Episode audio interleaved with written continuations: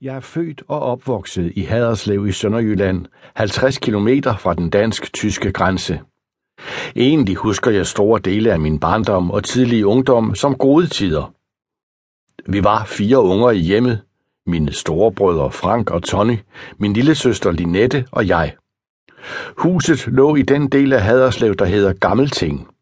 I daglig tale siger man stadig, at man bor oppe på Gammelting, og så ved de fleste i byen, hvad man taler om. Adressen var nu lige så ejendommelig som Gammelting. Skulderbladet 35 hed det. Præcis der, hvor parken og benzintanken ved Christiansfældsvej ligger i dag. Dengang i slutningen af 60'erne og begyndelsen af 70'erne var tanken endnu ikke opført, og vi drønede rundt i parken og legede cyklede forbi Pølsemarie i Laurits Skavsgade eller pølsemanden lige ved siden af politigården. Hvis vi havde penge på lommen, kunne det ovenikøbet blive til en pølse eller bare en krasser. Det var en billig udgave af pølsevognens herligheder. Ketchup, sennep og rå eller ristet løg, alt sammen placeret i et flækket pølsebrød, og så ellers haps. I gaden længere mod bymidten fristede slikbutikken, der blev bestyret af Lakke Meyer, det var en sjov ældre mand, som elskede at drille os med vores små skævheder. Når vi fik lommepenge, gik de ofte til en tutbum hos Lakke Meyer, et krammerhus fyldt med de lækreste bolcher. Vi boede mange steder i Haderslev, og barndommen var præget af omskiftelighed. Naffet, Katsund, Lille Klingbjerg, Skovvinge, da det var færdigbygget i 1970'erne, og Brumbærvej. Senere igen flyttede vi tilbage til Naffe nummer 4, hvor familien boede indtil jeg kom i lære. Jeg har tit tænkt på, at dette evige flytteri må have taget hårdt på min mor. Det var økonomien, som tvang os til at rykke fra sted til sted gennem stort set hele min barndom.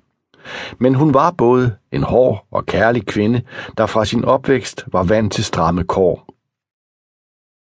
Hun blev født i Haderslev i 1937, og allerede som meget lille blev hun flyttet fra sine forældre, fordi de ikke havde råd til at have hende boende.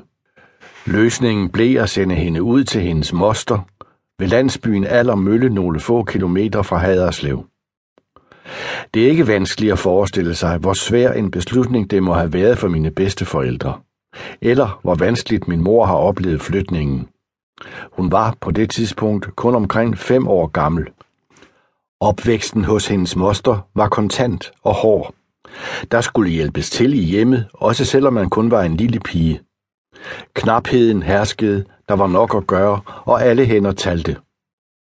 Hendes moster var på alle planer af den gamle skole, og min mor beskrev hende som en rigtig tyran. Så da min mor var færdig i 7. klasse på den lille stråtægte skole, var det ud og tjene penge. Min mor kom på en nærliggende gård for at tjene, som man kaldte det, og da hun blev 18, flyttede hun hjem til Haderslev igen, hvor hun arbejdede på ægpakkeriet ved havnen. Senere kom hun til at arbejde på et hotel i Haderslev, som lå i Nørregade. Faktisk der, hvor Jyske Bank ligger i dag. Da krigen brød ud i 1940, var hun kun en lille pige, men hun kan alligevel fortælle om, hvordan tyskerne lå i skoven på den anden side af vejen. Hun var bange, Anderledes var det med min far. Det siges om ham, at han stod sammen med vennen Bubi med højre arm strakt til hilsen, da de tyske tropper kom kørende ned ad Sønderbro i Haderslev den 9. april 1940. Han var, som så mange andre uden for Tysklands grænser, faldet for nazismens orden og disciplin. Det var ikke en fortid, han åbenbarede for os unger i hjemmet, det var for os et ordløst kapitel, og for hans vedkommende sluttede det, så snart krigen var forbi. Han forsøgte også at melde sig til Frikorps Danmark, men korpset nægtede at tage ham på grund af hans kriminelle baggrund. Trods hans stedige forsøg på at blive en del af frikorpset, har jeg efter hans død fået at vide, at han kaldte mig landsforræder, da jeg tjente Frankrig og den franske fremmedlegion.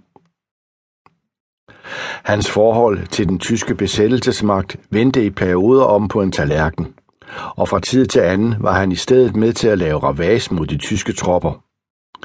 Han tog ikke del i egentlig modstandskamp, men måske var det skuffelsen over ikke at kunne få en plads i Frikorps Danmark, som gjorde, at han i stedet var involveret i mindre sabotageaktioner mod tyskerne.